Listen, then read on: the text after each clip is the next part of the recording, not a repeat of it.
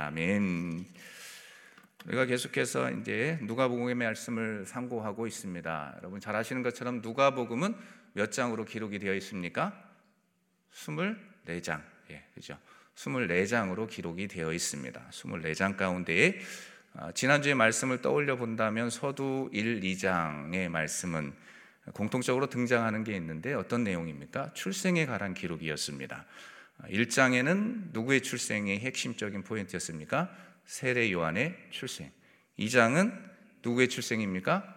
예수 그리스도의 출생에 대한 내용들을 중점적으로 다루고 있었습니다. 이어서 나오는 오늘 본문은 이제 오랜 시간 동안 빈들에서 훈련받고 또 열심으로 하나님의 때를 기다렸던 세례 요한이 구약의 예레미야와 같은 선지자로 딱 하고 전면적으로 이스라엘 백성들 앞에 딱 하고 본격적으로 나타나서 사역을 시작했을 때의 모습을 그리고 있습니다.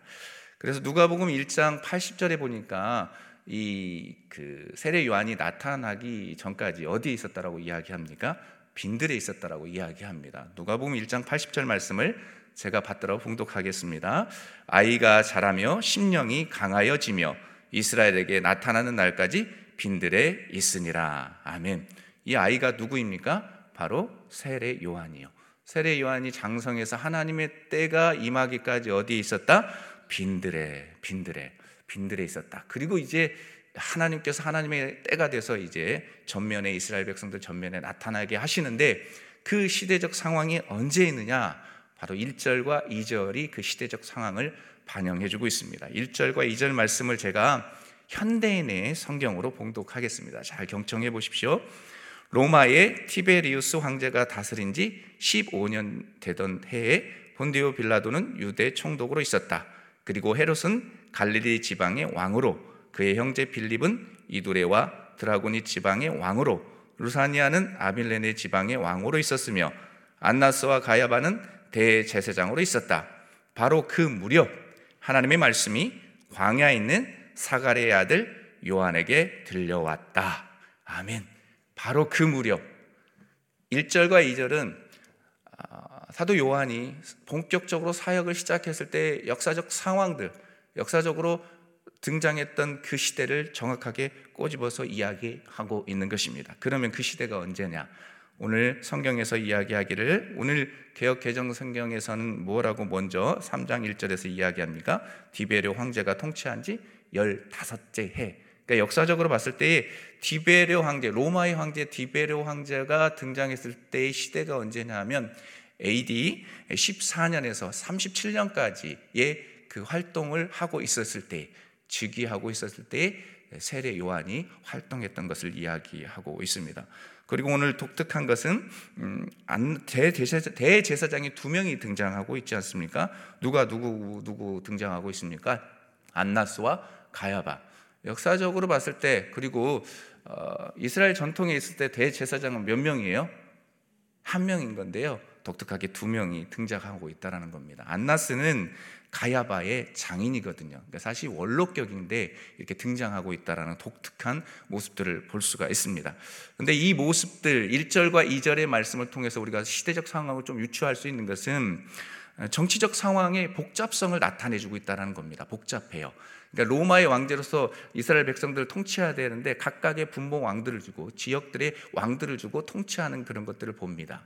그게 다스리는 일이 썩 녹록치 않고 또 힘의 알력의 분배를 위해서 이렇게 왕들을 죽으면서 일들을 감당하게 되는 것을 봅니다. 어쨌든 핵심은 정치적인 이 복잡성을 반영해주고 있고 또 종교적으로도 제가 이미 말씀드렸지만 대제사장은 한 명뿐이에요. 근데 그의 장인도 등장했다라는 것, 그죠? 안나스가 등장했다라는 것. 그건 또 뭘 얘기해 주냐면요. 대제사장들이 누리는 권력과 특권이 있었다라고 합니다. 그러니까 그 권력과 특권을 뭐 은퇴를 했어도 쭉 누리고 있는 그런 시대적 상황이에요. 그러니까 썩 종교적으로도 좋은 모습일까요? 안 좋은 모습일까요? 안 좋은 모습인 거예요. 그러니까 정치적으로, 종교적으로 썩 좋지 않은 상황, 그때임을 분명하게 말씀해 주고 있습니다. 이러한 시대에 권력자들에게 또 종교 지도자들에게 말씀이 임하지 않고 중요한 것은 누구에게 임했다?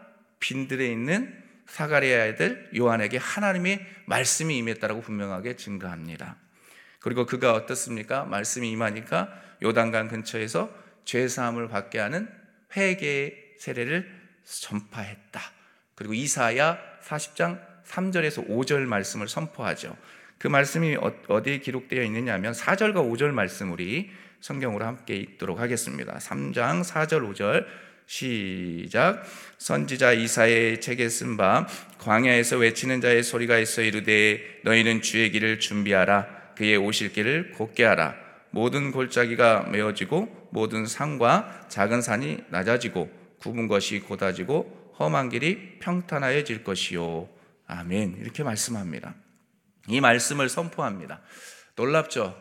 아, 구약의 말씀, 그 예언의 말씀이 아, 세례 요한을 통해서 성취되고 선포되는 것을 봅니다. 그래서 우리가 분명히 알 수 있는 것은 하나님의 말씀에는 1.1에게 오차도 없다. 믿으십니까? 오차도 없다. 놀라운 하나님의 말씀은 언약의 때에 꼭 성취된다는 것을 분명히 알 수 있게 하지요. 심지어 이런 말씀을 선포하면서 세례 요한은 세례 받으러 나오는 그 무리들에게 외치죠. 아주 유명한 말씀이죠. 무슨 자식들아? 독사의 자식들아. 그렇게 외치는 겁니다. 왜 그러면 독사의 자식들아 그렇게 외쳤을까요? 그들이 나올 때는 단지 어떤 마음이 있었느냐? 종말론적 심판을 면하기 위해서 나온 겁니다. 그래서 형식적으로 세례를 받으려고 그들이 나왔기 때문이죠. 마태복음에는 바리새인과 사두개인들이라고 이야기하거든요. 근데 오늘 성경에서는 무리들이라고 표현을 합니다. 무리들이 나왔습니다. 근데 여러분 우리가 잘 아는 것처럼 세례 받아야지 구원받습니까? 아니죠. 우리가 구원받을 수 있는 것은 누구의 공로로 구원받는 것입니까? 누구를 믿음으로 구원받는 것입니까? 예수님, 예수 그리스도 그 한 분만을 믿으면 구원받게 되어 있습니다. 믿으십니까? 흔들리지 마십시오. 근데 놀라운 것은 뭐냐면 이들에게는 그런 것보다는 어떤 형식이 중요했다는 것입니다. 예, 세례를 받고자 그 형식 그래야지 구원받는다. 라는 그런 어떤 마음들이 있었기 때문에 세례 요한이 그 마음을 알았던 거죠. 그래서 그들을 향해 외치는 겁니다 이 독사의 자식들아. 형식적으로 그렇게 나오는 그들을 향해 외치고 있습니다 또한 그들을 향해 말씀하시기를 선포합니다. 계속해서 선포합니다. 그 말씀의 스토리예요. 제가 다 세세하게 이야기할 수 없지만 전체적인 좀 내용들을 좀 이야기 계속하고 있는데요. 회개에 합당한 열매를 맺어야 된다. 그렇게 선포하면서 소위 세례 요한의 신분 설교가 나옵니다. 신분 설교. 그 신분 설교가 누구 누구를 향한 설교냐면 무리들을 향한 거고요. 그리고 세리들을 향한 거고요. 그리고 군인들을 향한 메시지가 언급되고 있습니다. 그게 10절에서 14절 이렇게 기록되어 있는데요. 함께 읽도록 하겠습니다. 3장 10절에서 14절입니다. 함께 읽습니다. 시작. 우리가 물어 이르되 그러면 우리가 무엇을 하리까? 대답하여 이르되 옷 두 벌 있는 자는 옷 없는 자에게 나눠 줄 것이요 먹을 것이 있는 자도 그렇게 할 것이니라 하고 세리들도 세례를 받고자 하여 와서 이르되 선생이여 우리는 무엇을 하리까 하매 이르되 부가된 것 외에는 거두지 말라 하고 군인들도 물어 이르되 우리는 무엇을 하리까 하매 이르되 사람에게서 강탈하지 말며 거짓으로 고발하지 말고 받는 급료를 족한 줄로 알라 하시니라. 아멘. 그렇죠? 이해가 되시죠? 회개에 합당한 열매를 맺어야 된다. 그렇지 않으면 너희들 안 된다. 라고 선포하면서 무리들을 향해 그러면 우리가 어떻게 해야 됩니까? 그 첫 번째가 뭐였습니까? 무리들을 향해 외쳤던 그 첫 번째가 뭔지 아십니까? 옷 두 벌 있는 자는 옷 없는 자에게 나눠줘라. 이스라엘 백성들 가운데 이건 뭔, 무엇을 얘기하냐면 결론부터 이야기한다면 이웃 사랑을 이야기하는 겁니다. 그러니까 이스라엘 백성들이 옷 두 벌씩 입고 다녔다라고 합니다. 왜냐하면 저녁이 되면 춥고 하니까 두 벌씩 끼어 입고 다녔다라고 해요 역사적으로. 그래서 음, 저녁에 이렇게 체온을 보호하는데 그것을 내어주라는 거죠.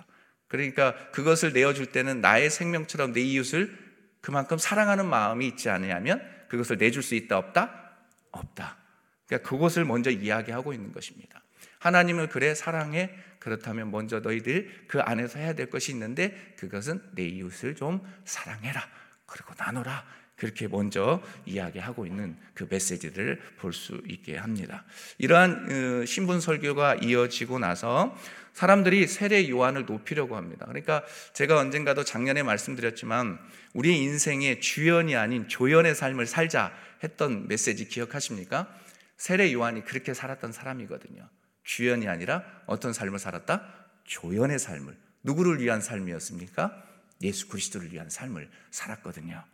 그런데 보면은 사람들이 계속해서 세례 요한을 높이려고 합니다. 역사적으로도 상당한 영향력을 어, 가지고 있었던 사람, 세례 요한, 메시아처럼 여기며 예수님의 위대하심 그렇게 그렇게 이야기하면서 그를 높이려고 할 때에 이 세례 요한이 했던 것은 예수님의 위대하심을 선포하고 있습니다.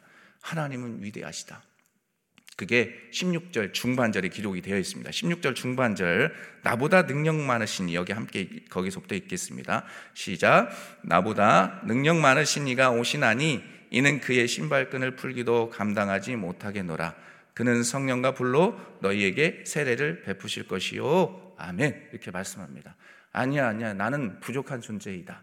나는 그저 주님이 오실 길을 준비하는 존재로서 아, 나보다 능력 많으신 이가 오실 것이니 나는 그의 신발끈을 풀기도 감당하지 못하겠다. 그렇게 이야기하죠. 어, 요한복음에 보면은 아, 요한복음 1장에 여러분 보시게 되면은 나중에 시간 가서 딱 시간 나시고 보시면 거기에 음, 세례 요한이 예수님에 대해서 증거하면서 자신을 향해 뭐라고 이야기하냐면 나는 그리스도도 아니고 나는 엘리야도 아니고 그죠? 나는 선지자도 아니라 그렇게 명명하고 그렇게 말씀하며 선포합니다. 그래서 예수님의 위대하심을 증거하죠. 더불어서 아주 유명한 말씀 있잖아요. 요한복음 3장 30절에 보면은 예수님을 높이면서 뭐라고 선포합니까? 그는 흥하여야 하겠고 나는 쇠하여야 하리라. 함께 따라해 볼까요? 그는 흥하여야 하겠고 나는 쇠하여야 하리라. 아멘이십니까? 아, 요한복음 3장 30절의 말씀입니다. 철저하게 하나님을 높이는 세례 요한의 모습이 뭐 이 본문 속에서도 등장하지만 곳곳의 사복음서의 내용 속에서도 등장한다라는 거죠. 이어서 농부의 타작 모습을 통해 주님께서 시행하실 최후의 심판을 경고하십니다. 그렇게 경고하시죠. 한 걸음 더 나아가서 오늘 본문 속에서 드러나고 있는 것은 아, 세례 요한이 또 옥에 갇히죠. 옥에 갇히고 예수님께서 세례받는 장면 그리고 유명한 것은 예수님께서 사역을 시작하실 때가 몇 세쯤 되었더라? 30세쯤. 그래서 공생의 기간을 추측하잖아요. 그죠? 30세부터 또 예루살렘 성전을 오르락 내리락 했을 때 3년, 요한복음의 내용을 추측해서 33년 이렇게 총 인생을 사시다가 하나님의 때에 또 우리를 위해 십자가를 지시고 부활 승천하셨던 그 모습이 나오는데 어쨌든 사역의 시작 기간이 언급되고 있다는 거죠. 23절에 예수께서 가르치심을 시작할 때 30세쯤 되시니라 그렇게 말씀하면서 무엇이 이어집니까? 예수님의 족보가 장황하게 이어집니다. 족보는 어디 어디만 등장합니까? 공간복음 가운데 마태복음하고요. 누가복음, 공간복음이 어딘 줄 아세요? 마태복음, 누가복음, 요한복음.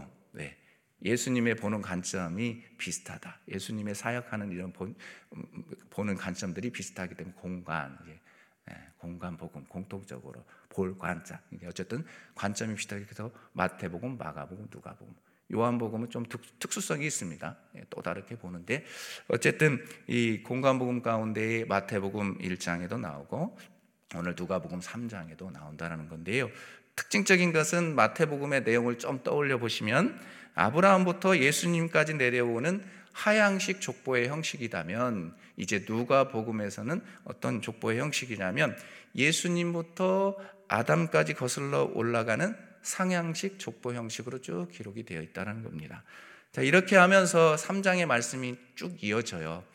근데 이 말씀들을 사실 다 나누기는 어렵잖아요. 그래서 이 말씀 가운데 오늘을 살아가는 우리들에게 좀 적용할 수 있는 메시지가 무엇이 있을까라고 생각해 보면서 오늘 그 세례 요한에게 임했던 그 하나님의 말씀을 통해 들려주신 그 메시지를 통해서 한 가지 영적인 교훈을 깨닫게 된다는 것입니다. 뭐냐면 아, 빈들과 같은 마음을 소유한 자들에게 하나님의 말씀이 임한다라는 거죠. 믿으십니까? 빈들과 같은 마음을 소유한 자 그들에게 하나님의 말씀이 들려주시고 또 임한다라는 겁니다. 우리 2절 말씀을 보면은 쉬운 성경에 보면 이렇게 증가합니다. 제가 받들어 봉독합니다. 쉬운 성경에 보면 안나스와 가야바가 대제사장으로 있을 때에 하나님의 말씀이 광야에 있는 사가랴의 아들 요한에게 내렸습니다. 아멘. 안나스와 가야바가 대제사장으로 있을 때였다. 서두에서도 제가 잠깐 말씀드렸듯이 요한이 빈들에 있을 때 하나님의 말씀이 임했습니다. 그런데 그 시기가 썩 좋은 것처럼 보이지 않는다라고 제가 말씀드렸습니다. 정치적으로, 종교적으로 복잡한 상황 가운데 있을 때 하나님의 말씀이 로마의 황제에게 임한 것도 아니고 예루살렘 성전에 있는 그죠? 그곳에 있는 대제사장에게 임한 것도 아닙니다. 오직 어디에 임했습니까? 빈들에 있는 세례 요한에게 임했다는 것이죠. 그러면 여기서 말하는 빈들은 무엇입니까? 그래요. 여러분들이 생각하는 게 정답입니다. 어디예요? 광야입니다. 광야. 빈들은 광야를 말합니다. 세례 요한은 이스라엘 백성들 앞에서 나타나면서 사역을 시작하기 전까지 분명히 광야에 있었다라고 성경에서는 증거하죠. 광야에서 살았습니다. 그러면서도 그가 주식으로 먹고 또, 또 먹었던 것이 무엇입니까? 광야에서 뭘 먹었다라고 하죠? 마가복 1장 6절에 메뚜기와 석청이었다. 메뚜기와 석청을 먹, 먹습니다. 그것을 여러분 30년 동안 드셨다고 생각해 보세요. 제가 좋아하는 찌개가 있거든요. 네, 제가 좋아하는 찌개가 있어요. 뭘 좋아할 것 같습니까? 네, 김치찌개를 좋아합니다. 일단 그것을 예를 들어서 한 40년 드셨다고 생각해 보십시오. 아, 물리는 겁니다. 근데 메뚜기와 석청을 30년이라는 시간 동안 빈들에서 먹고 또 먹었습니다. 그러면서 빈들에서 부서지고 깎여졌을 세례 요한의 모습을 한번 떠올려 보십시오. 어, 그 시간이 쉬웠을까요? 어려웠을까요? 참으로 어려웠을 것 같습니다. 저 같으면 못 견뎌냈을 것 같은데 참으로 힘든 시간이었을 것이 분명하죠. 하지만 그는 그러한 환경 속에서도 좌절하지 않았습니다. 아니 어찌 보면 좌절할 때도 있었겠죠. 어느 때입니까? 하나님 어느 때입니까? 하지만 묵묵히 하나님의 때를 기다렸을 그런 음, 세례 요한의 모습을 떠올려 보니 감동이 돼요. 그리고 그 모습을 우리가 배울 필요가 있는 것이죠. 세례 요한은 척박한 빈들에서 또 깎이고 깎이면서 연단받고 훈련 받았습니다. 그러다 보니 마음이 어떻게 변했을까요? 강팍했던 마음들이 아, 녹아지고 또 어, 정말로 힘들었던 그 마음들이 하나님의 은혜로 평안해지는 겁니다. 그리고 마음이 어떻게 변해 버렸느냐? 빈들처럼 변해 버렸다는 겁니다. 빈들. 여러분 광야는요 어, 척박하다는 걸 떠올리지 마시고 빈들처럼 우리의 마음이 변했다면은 그냥 깨끗해졌다라고 생각하시면 됩니다. 자연 그대로 깨끗해졌다. 마음이 깨끗해져 버린 겁니다. 빈들에서 그렇게 훈련받다 보니 때묻지 않아 아주 청결한 마음을 소유한 땅처럼 마음이 바뀌어 버렸습니다. 누가 말입니까? 세례 요한이요. 정치가들의 겉모술 수도 없고요. 또 세상에 탐심도 없는 땅처럼 변해 버렸습니다. 뭐가요? 마음이. 마음이 그렇게 변해 버렸습니다. 결국 세례 요한의 마음이 빈들에서 연단받아서 가난한 마음처럼 바뀌어 버렸다는 겁니다. 가난한 마음. 그래서 주님은 말씀하시죠. 마태복음 5장 3절 말씀에 심령이 가난한 자는 복이 있나니 천국이 그들의 것이며 아멘이십니까? 심령이 가난한 자는 복이 있나니 천국이 그들의 것이며 항상 수원에서 말씀하시는 그 말씀을 하나님께서 그렇게 말씀해 주고 있는 것 아니겠습니까? 가난한 마음. 그런 가난한 마음을 소유하게 된 것이죠. 이처럼 세례 요한은 빈들에서 연단받고 훈련받아 심령이 가난한 자로 성장하게 되었습니다. 세상에 대한 탐심도 정욕도 다 끊어버리고 오직 하나님의 말씀이 임하기만을 기다렸던 세례 요한입니다. 바로 그때, 바로 그때, 그 적절한 시간대에 하나님의 말씀이 임했습니다. 하나님의 필요 충분 조건이 딱 하고 충분 조건이 맞닥뜨려질 때 하나님의 말씀이 빈들처럼 깨끗하고 청결한 마음 가운데 있는 세례 요한에게 하나님의 말씀이 임했습니다. 그러자 세례 요한은 그 하나님의 말씀의 능력을 던집어서 담대하게 주님의 오실 길을 예비하는 존재로 서 있게 되는 것을 봅니다. 사랑하는 새벽의 성도 여러분, 저와 여러분들이 잘 알고 있는 것이 있지요. 우리들도 세례 요한처럼 언제나 주님의 오실 길을 예비하는 존재가 되어야 될 줄 믿습니다. 그러한 삶들을 살아내고 있는 존재가 우리이고 그렇게 살아가야 할 존재가 바로 우리인 것입니다. 그렇다면 사랑하는 성도 여러분 이 새벽에 제가 질문 하나 하겠습니다. 그러면서 주님의 오실 길을 예비하면서 우리가 늘 갈망하는 것이 무엇입니까? 하나님의 말씀이 들려지기를 소망하고 또 강구하는 것 아니겠습니까? 그렇다면 저와 여러분들 잊지 마십시오. 그 하나님의 말씀을 늘 듣기 원하고 하나님의 뜻을 분별하길 원한다면 빈들과 같이 깨끗한 마음을 소유하는 자가 되어야 한다는 것 잊지 마십시오. 세상의 고난과 여러 위기 앞에 말씀을 붙잡고 빈들에서 깎이고 깎여 우리의 내면이 빈들처럼 변해야 합니다. 그럴 때 세상에 대한 미련과 탐심을 버리고 가난한 심령으로 가난한 심령으로 하나님의 말씀을 사모하는 존재로 서 있게 될 줄 믿습니다. 또한 그렇게 행해야 어둡고 혼탁한 이 세상 속에서 살아갈 수 있는 것입니다. 좌로나 우로나 치우치지 않고 올곧게 주님이 원하시는 그 길을 살아내게 되어 있습니다. 한 걸음 더 나아가서 어떻습니까? 주님의 말씀이 들립니다. 들려요. 매일매일의 삶 속에 들리는 그런 은혜가 임하게 될 줄 믿습니다.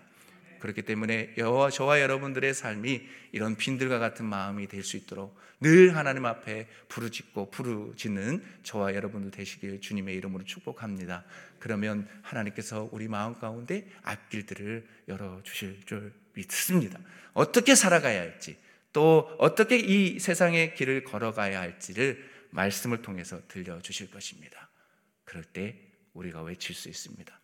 회개하라. 천국이 가까웠다. 한번 따라해 볼까요? 회개하라. 천국이 가까이 왔다. 아멘. 그렇게 외칠 수 있는 것입니다. 주님의 길을 예비하는 존재로 서 있게 될 줄 믿습니다. 오늘 또 그러한 삶을 살아낼 수 있도록 기도합시다. 하나님, 우리 마음에 빈들과 같은 청결한 마음, 깨끗한 마음, 자연 그대로의 그런 마음, 순수한 그런 마음들을 주십시오. 라고 기도할 때에 하나님께서 그런 마음들 채워 주실 줄 믿습니다. 그런 은혜들을 기대하면서 이 시간 기도할 때에 하나님 우리의 말씀이 오늘 세례 요한에게 임했던 그 하나님의 말씀처럼 시시때때로 그렇게 임하여 주옵소서. 시시때때로 임하여 주셔서 하나님 말씀 잡고 이 세상 살아가게 하여 주셔서 빛과 소금의 역할들을 감당할 수 있도록 기도하시고 계속해서 기도하는 것은 무엇입니까? 이 나라 이 땅이 거룩한 땅 되게 하여 주옵소서. 악법들이 사라지게 하여 주옵소서라고 기도합시다. 더불어서 기도할 때 담임 목사님의 사역 그리고 일정들 한 주간의 일정은 건강하게 마치고 올 수 있도록 기도해 주시고 우리의 가정과 삶이 늘 성령 충만할 수 있도록 이 시간 주여 한번 외치고 기도하겠습니다. 주여 하나님 아버지 하나님 아버지 오늘 세례 요한에게 임하였던 그 하나님의 말씀이 우리 가운데도 늘 임하게 하여 주옵소서. 빈들처럼 그런 성결하고 청결한 마음으로 허락하여 주시기를 원합니다. 그래서 하나님의 말씀이 우리의 삶 속에서 늘 들려지게 하여 주옵소서. 우리는 연약합니다. 주님 도와주시지 아니하며 주님 붙잡아 주시지 아니하면 살아갈 수 없습니다. 주님 도와주십시오. 하나님의 말씀을 품고 살아갈 수 있도록 늘 하나님이 세상 가운데서 고난이 있고 아픔이 있을지라도 또 깎여지고 깎여져서 우리의 내면이 빈들처럼 하나님 순수한 마음을 하나님 가질 수 있도록 도와주옵소서. 순수한 마음을 가지고 살아갈 수 있도록 하나님 아버지 도와주옵소서. 빈들과 같은 마음을 소유할 수 있는 하나님 존재가 될 수 있도록 성령의 은혜를 덧입 혀 주옵소서. 이 세상 가운데 악법들이 사라지게 하셔서 그리스도의 계절이 오게 하시고 주님이 원하시는 이 대한민국 땅이 되게 하여 주시기를 원합니다. 이 땅이 거룩한 하나님의 땅이 되게 하여 주옵소서. 우리의 가정 지켜 주시옵소서. 우리의 가정을 지켜 주시옵소서. 우리의 가정을 회복시켜 주시옵소서. 우리의 삶이 하나님 형통케 하여 주시고 주님과 동행하는 삶들을 살아내게 하여 주시기를 원합니다. 다임 목사님의 한 주간의 일정 가운데도 거룩하게 하여 주시고 영육의 건강함 주셔서 모든 일정들 잘 맞추고 건강한 모습 으로 돌아오게 하여 주옵소서. 오 하나님 아버지 그래서 기쁨으로 모든 사역들 잘 감당하게 하여 주옵소서. 주님 역사하여 주옵소서. 하나님 아버지 우리는 연약합니다. 하, 하나님 또이 문을 박차고 나가면 또 넘어질 수밖에 없는 존재가 우리입니다. 그러나 그러한 상황 속에서도 말씀을 붙잡게 하시고 말씀을 의지하면서 이 세상 걸어갈 때에 하나님 깎여지고 부서져서 우리 내면이 빈들과 같은 마음을 소유한 자 되게 하여 주옵소서. 그래서 하나님 말씀이 시시때때로 우리 삶 속에서 들려지게 하여 주시고 그 말씀에 초점을 맞추어서 그 말씀을 따라 이 세상 길을 걸어갈 수 있는 거룩한 존재가 되게 하여 주옵소서. 오늘도 그런 은혜들을 기대하옵고 존귀하신 예수님의 이름으로 기도하옵나이다. 아멘. 주여,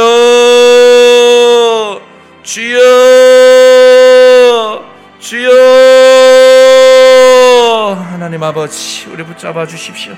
우리 내면의 순수한 마음들 허락하여 주옵소서. 빈들처럼 순수하고 깎이고 깎여서 하나님 청결한 마음을 가지고 이 세상 길을 걸어가게 하여 주시고 그럴 때 하나님이 주시는 말씀이 들려지고 그 말씀 따라 인생길을 걸어갈 수 있도록 하나님 도와주옵소서